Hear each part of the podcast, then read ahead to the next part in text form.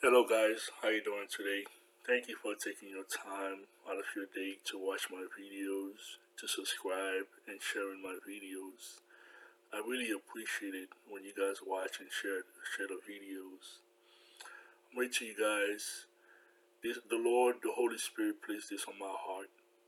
Read to you guys from Matthew 5, verses 43. It says, Love your enemies you have heard that it was said, "You shall you should love your you should love your neighbor, and hate your enemy." But I say to you, love your enemies, bless those who curse you, do good to those who hate you, and pray for those who spitefully use you and persecute you, that you may be sons of your Father in heaven. For he makes his sun rise on the evil and on the good, and sends rain on the just and on the unjust. For, for what if you love those who love you? What reward have you? Do not even the tax collectors do the same? And if you greet your brethren only, what do you do more than others? Do not even the tax collectors do so? Therefore you should you shall be perfect just as your Father in heaven is perfect. So, but I say to you, love your enemies and bless those who curse you. Do good to those who hate you and pray for those who spitefully use you and persecute you. So, that's a very hard um, verse. You know, that's a very hard chapter, guys. Because it's not in our nature to pray for somebody that hurt us, that persecute us. We want revenge. We want that person to pay for what they do to us if they hurt us. So it's not it's not in our nature to forgive. It's not in our nature to turn the other cheek and to pray for those who persecute us. But as but as born again Christians, as followers of Jesus Christ, we are we have a new we are a new creation. The old, the past, have, you know, we we're not in the past anymore. Our old creation, our old self has died away. When we when we become born again, we become a new creation in Christ. We have been baptized with with the Lord. So we don't have that same old spirit of unforgiveness, revenge, hate. We don't have that old spirit anymore. It may be hard to forgive somebody who hurts you. It may be hard to pray for your enemies. But just remember, guys, every time you pray for your enemies, you're not doing it for them. You're doing it to be obedient to the Lord. Don't do things for people. I always tell, you know, I try to I try, I tell myself that all the time. Do things for the Lord. Pray to forgive them. Pray for your enemies. You're doing it for the Lord. You're not doing it for, you're not doing it for people.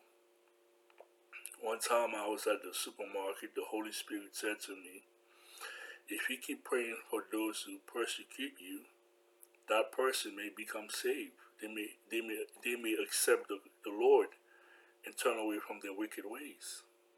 Isn't that the whole point of being a Christian to share the gospel to bring people into his kingdom? So if we're not praying for our enemies, how, how are they going to change and get saved? They are lost. They're not saved. That's why they act the way they act. That's why they want to persecute you. If they had the Holy Spirit living, living in them, if they were born again, they wouldn't want to persecute you. They want to hate you. We are in a spiritual warfare. That's why we got to pray for the Lord so they could get saved. You don't want them to die in their sin and go to hell. So it's, it's important to pray for people. You know, it may be hard at first. That's why you need to submit to the Holy Spirit. Let the Holy Spirit, you know, submit your whole life to the Spirit. If you live in the Spirit, then you be more, you be willing to pray for your enemies, because you want to please the Lord. Don't do things for people, guys. Don't do things for your kids, your wife. Always, every every time you do something good, always think, always say that you know I'm doing this to honor the Lord. Because if you're doing things to honor people to make people happy, you will be disappointed. Always do things to make the Lord happy, to to um, to glorify His name. You'll never be disappointed, not in this life and not in the next. I never, you know, before I got saved, I never really had a big problem. You know, that was not one of my main big sin. That that was not one of my major sin, unforgiveness or hate. You know, the Holy Spirit blessed me that I was able to forgive people. I, I, I never really had a grudge, kept a grudge against people because the Lord was with me. You know, I had other sin that I had to confess before the Lord and when I got born again. Unforgiveness was not a major sin that that I dealt with in the past. And I always, you know, but but now I kept praying all the time so I don't let any unforgiveness or any type of sin indwell in me. And, you know, the Lord, I've been through so many situations in my life where when I was in the Navy, I had people that was persecuting me. I had people that didn't like me, people that pick on me that was higher ranked than me. And, you know, I had ex girlfriend that mistreated me really bad. I had relatives that trying to hurt me. And as I as I'm getting older, the Lord started he started giving me prophetic dreams about all these people that persecuted me, that trying to hurt me. The Lord revealed to me like one of them, you know, she's about to pass away. And I called her and I told her that and I prayed for her. She said, Pray for me. I said, I did. And I said, Make sure you pray too and you repent. Because I don't want to see you lost. You know. And I had a one of you know, when I was in the Navy, I had a, a supervisor that always mistreated me. The Lord gave me a prophetic dream and told me that he's about to lose his mind. And I prayed to the Lord. I said, Lord, he has a wife and kids. Show mercy and have mercy upon him, Lord. I don't want to see him losing his losing his mind. How, how is he going to take care of his kids? And he didn't treat me. He treated me bad when I was in the Navy. And that ex girlfriend treated me bad we were together about 10 years ago. And the Lord told me she's going to pass away from stomach cancer. And I called her. I haven't spoken to her in 10 years. I called her and I told her that, you know, pray to the Lord, you know, and, you know, I'm, I prayed for her that she would repent and come to the Lord. And I had another relative that was trying to take my life. The Lord told me he's about to pass away in a heart attack. And I prayed for him and I told him to repent and I talked to him. When I was out and I had this one job, I had a guy that sat next to me. I was nicely cool to him. He tried to get me fired. And um well I mean he said a lot of offensive things to me. He ended up getting fired and then I told and I prayed to the Lord and I told him for him to get another job. For him to find another job, Lord, to help him get another job. As a matter of fact, I gave him the telephone number for another company that was hiring after he got fired. And then I had a, um, another guy that I was working with. He tried to get me fired. He didn't like me. He got fired, and then I prayed to him, and, and then I, I told the Lord, please find him another job. That's how the Lord wants us to live, guys. Do not harbor hate, unforgiveness in your heart. Do not hate people. You gotta you know, it's something that you got to work on every day. you know, like when I was reading to you guys from Matthew 20, Matthew 5, that was the Lord Jesus I was talking. He was saying that God um, send the rain on the unjust and the just. So bad things gonna happen to those. Yeah, he said. He said he makes his sun rise on the on the evil and on the good, and sends the rain on the just and the unjust. So bad things gonna happen to us whether we're good or not. So you you know you're gonna have in this world people who's gonna who's not gonna like you, who's gonna wish you harm. But you cannot see hate begets hate. Violence begets violence.